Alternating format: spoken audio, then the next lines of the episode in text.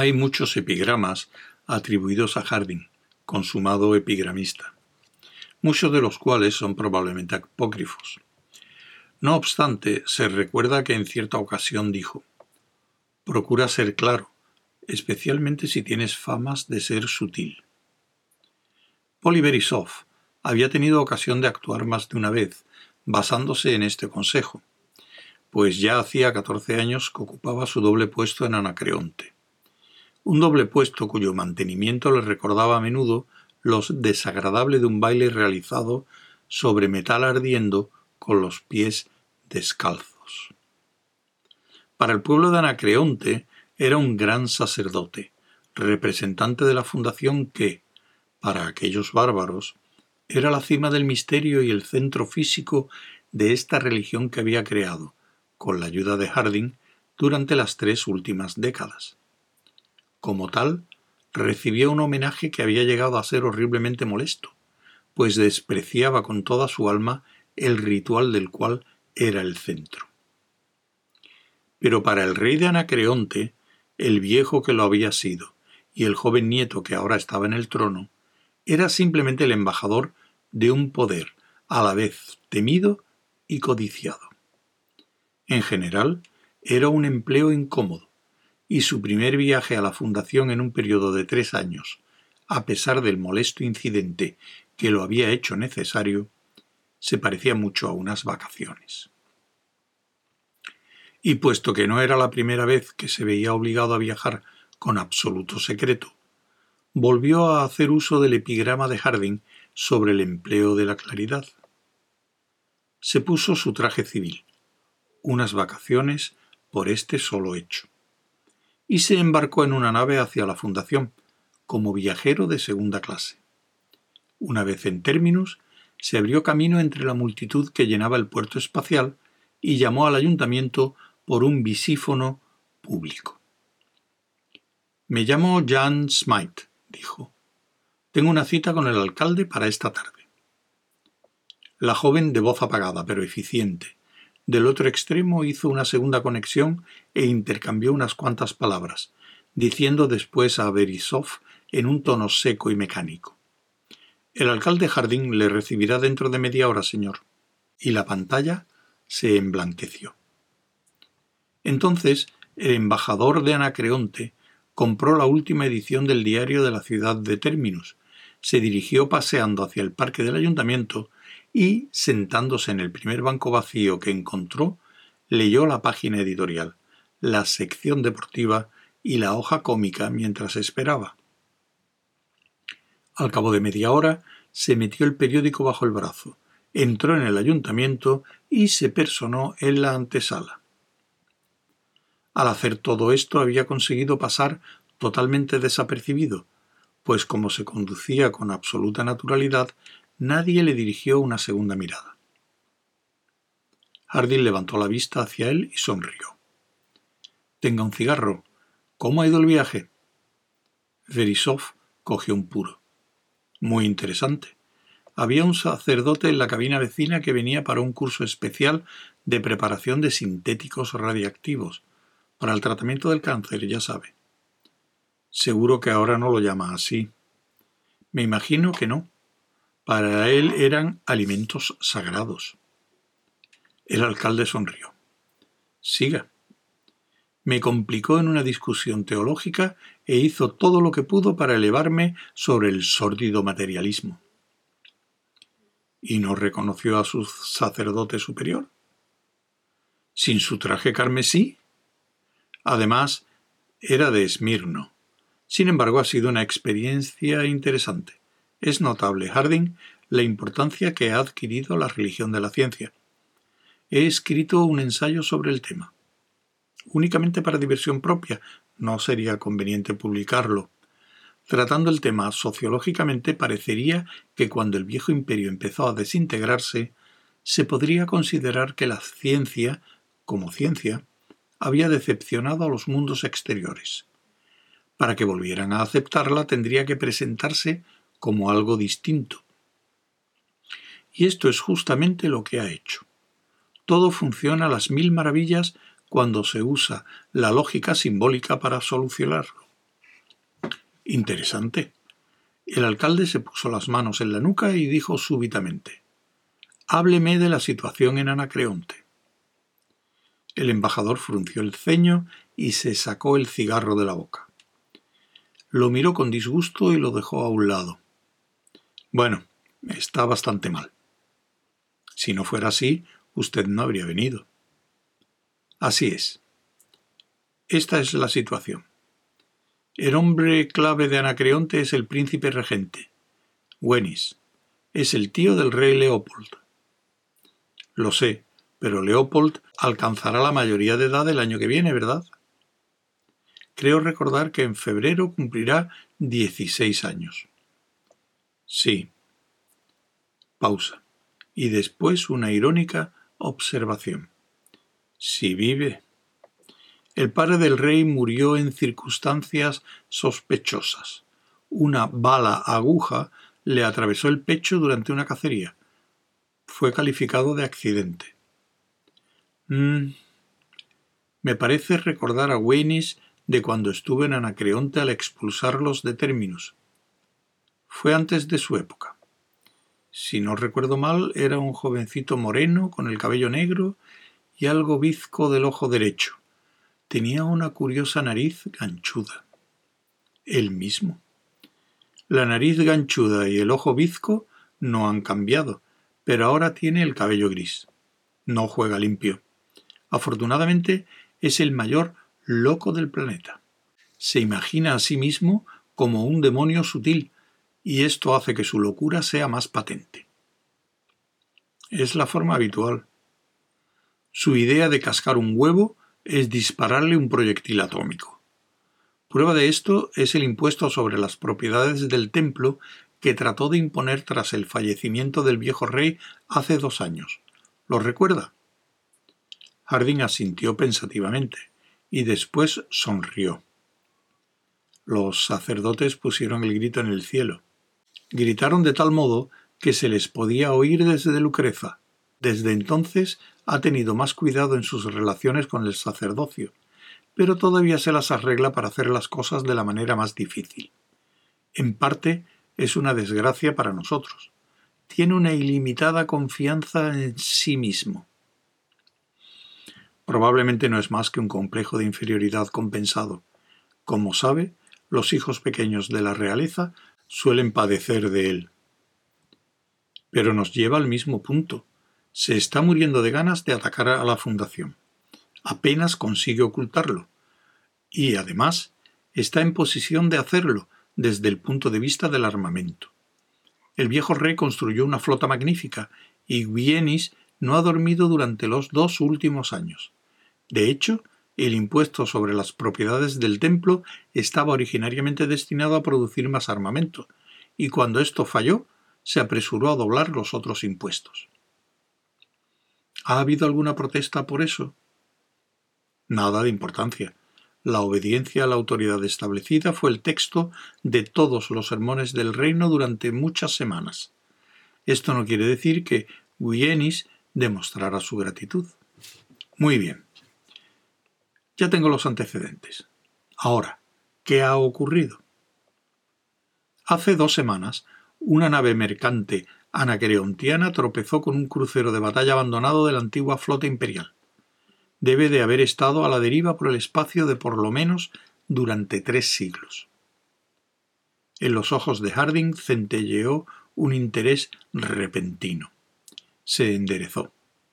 Sí, he oído hablar de eso. La Junta de Navegación me ha enviado una petición para que obtenga la nave con fines de estudio. Tengo entendido que está en buen estado.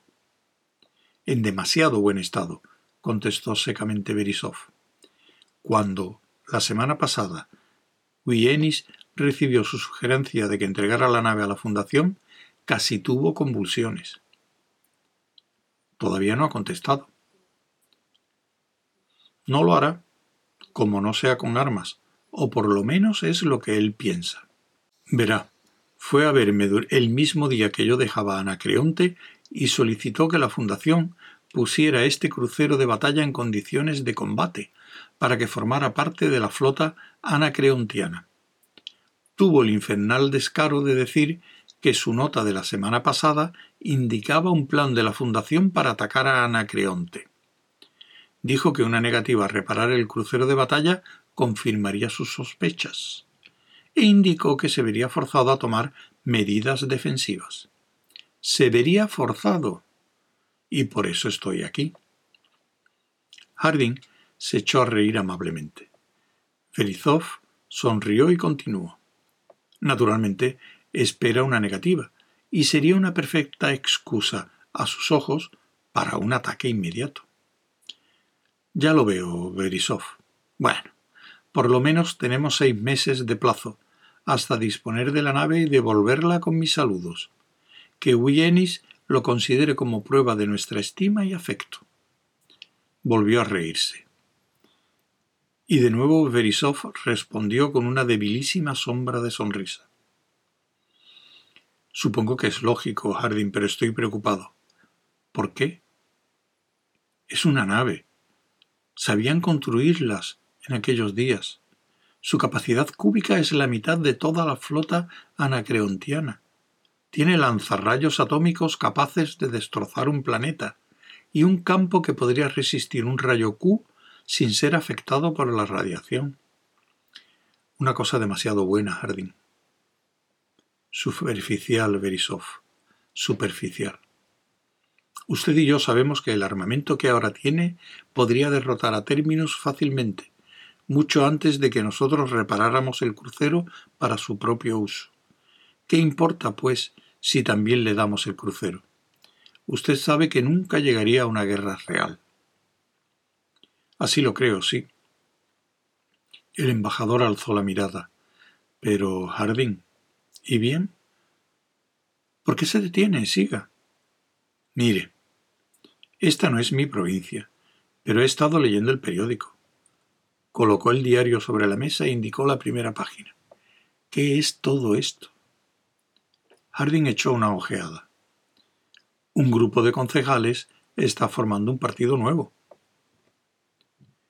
Esto es lo que dice. Verisov señaló el periódico.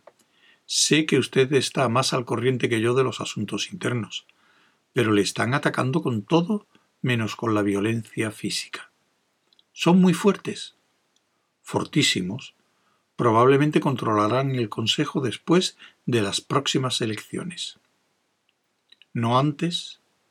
Verisov dirigió una mirada de soslayo al alcalde. Hay muchas formas de hacerse el control además de las elecciones. ¿Me toma usted por Wienis? No. Pero la reparación de la nave llevará meses, y es seguro que habrá un ataque después de eso. Nuestra complacencia será considerada como un signo de enorme debilidad, y la adición del crucero imperial doblará la fuerza de la flota de Wienis. Atacará tan seguro como que soy el supremo sacerdote. ¿Por qué arriesgarse? Una de dos. Revele el plan de campaña al Consejo o fuerce la salida de esta situación con Anacreonte ahora. Harding frunció el ceño. ¿Forzar la situación ahora? ¿Antes de que llegue la crisis? Es lo único que no debo hacer. Están Harry Seldon y el plan. Ya lo sabe. Verizov vaciló y después murmuró. Entonces, ¿está absolutamente seguro de que hay un plan? No puede haber ninguna duda, fue la severa respuesta. Yo estaba presente en la apertura de la bóveda del tiempo y las grabaciones de Seldon lo revelaron entonces. No me refería a eso, Harding. Es que no creo que sea posible planear la historia con mil años de adelanto. Quizás Seldon se sobreestimara a sí mismo. Se encogió un poco ante la sonrisa irónica de Harding y añadió Bueno, no soy ningún psicólogo. Exactamente. Ninguno de nosotros lo es. Pero yo recibí algunas enseñanzas en mi juventud, bastantes para saber de lo que es capaz la psicología, aunque yo no pueda explotar sus posibilidades no hay ninguna duda de que Seldon hizo exactamente lo que proclama que hizo.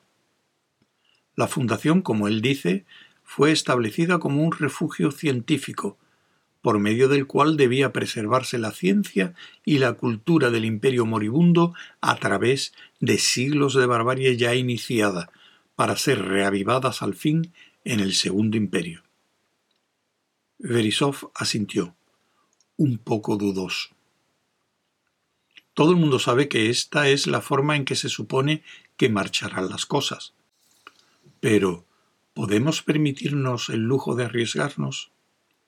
¿Podemos arriesgar el presente por el bien de un nebuloso futuro? Debemos, porque el futuro no es nebuloso. Ha sido calculado y previsto por Seldon. Cada crisis sucesiva de nuestra historia está trazada y cada una depende, en cierta medida, del buen desenlace de las anteriores. Esta no es más que la segunda crisis, y sólo el espacio sabe el efecto que una minúscula desviación tendría al final. Esto es más bien una especulación vacía. No. Harry Seldon dijo en la bóveda del tiempo que en cada crisis nuestra libertad de acción quedaría limitada hasta el punto en que sólo sería posible una línea de acción. ¿Para mantenernos siempre en la línea recta? Para evitar que nos desviemos, sí. Pero, al contrario, mientras sea posible más de una línea de acción, no se habrá llegado a la crisis. Debemos dejar que las cosas sigan su curso tanto tiempo como podamos, y por el espacio, esto es lo que me propongo hacer. Verisov no contestó. Se mordió el labio inferior con malhumorado silencio. Solo hacía un año que Harding había hablado por vez primera de aquel problema con él, del verdadero problema, el problema de contrarrestar los preparativos hostiles de Anacreonte, y solo porque él, Verisov, se había revelado ante nuevos apaciguamientos. Harding pareció seguir el curso de los pensamientos de su embajador. Preferiría no haberle hablado nunca de todo esto. ¿Qué le impulsa a decir tal cosa? exclamó Verisov, sorprendido. Porque ahora hay seis personas, usted y yo, otros tres embajadores y Johan Lee, que tienen una idea aproximada de lo que nos espera. Y me temo mucho que la intención de Seldon era que nadie lo supiera. ¿Por qué? porque incluso la adelantada psicología de Seldon era limitada. No podía manejar demasiadas variables independientes. No podía trabajar con individuos más allá de cierto periodo de tiempo. Del mismo modo que usted no podría aplicar la teoría cinética de los gases a simples moléculas. Trabajó con múltiples poblaciones de planetas enteros, y solo con multitudes ciegas que no poseyeran de antemano el conocimiento de los resultados de sus posibles acciones. Eso no está claro. Yo no puedo evitarlo. No soy lo bastante psicólogo como para explicarlo científicamente. Pero ya lo sabe. No hay psicólogos competentes en términos y ningún texto matemático de la ciencia. Está claro que no quería que los de términos fuéramos capaces de predecir el futuro. Seldon quería que actuáramos ciegamente y por lo tanto correctamente, según las leyes de la psicología de masas. Tal como le dije en una ocasión, no sabía dónde nos dirigíamos cuando expulsé por primera vez a los anacreontianos. Mi idea había sido mantener un equilibrio de poder, nada más que esto. Solo después creí ver un esquema en los acontecimientos, pero estoy decidido a no actuar basándome en este conocimiento. Una interferencia debida a la predicción destrozaría el plan. Verisov asintió pensativamente. He oído argumentos casi tan complicados en los templos de Anacreonte. ¿Cómo espera situar el momento exacto de la acción? Ya está situado. Usted admite que una vez el crucero de batalla esté arreglado, nada evitará que Guienis nos ataque. Ya no habrá ninguna alternativa a este respecto. Sí. Muy bien. Esto en cuanto al aspecto exterior. Mientras tanto, admitirá que las próximas elecciones verán un Consejo nuevo y hostil que forzará la acción contra Anacreonte. No hay ninguna alternativa. Sí. Y en cuanto desaparecen las, todas las alternativas, la crisis sobreviene. Incluso así, estoy preocupado. Hizo una pausa y Verisov aguardó. Lentamente, casi de mala gana, Harding continuó. Tengo la idea, la ligerísima idea, de que las presiones externas e internas obedecen al plan de aparecer simultáneamente. Tal como están las cosas, solo hay unos meses de diferencia. Probablemente Wienis ataque antes de la primavera, y para las elecciones aún falta un año. No parece nada importante. No lo sé. Puede deberse simplemente a inevitables errores de cálculo o al hecho de que yo sé demasiado. Nunca he permitido que mi adivinación influyera en mis actos, pero ¿cómo puedo asegurarlo? ¿Y qué efecto tendrá la discrepancia? Sea como fuere, levantó la vista, he decidido una cosa. ¿Qué? Cuando la crisis esté a punto de estallar, me iré a Anacreonte. Quiero estar en el lugar. Ah, es suficiente, Berisov. Se hace tarde. Salgamos y tomemos una copa. Quiero descansar un poco. Entonces, descanse aquí mismo, dijo Berisov. No quiero ser reconocido, o ya sabe lo que diría ese nuevo partido que sus queridos concejales están formando. Pide el coñac. Y Jardín lo hizo, pero no pidió demasiado.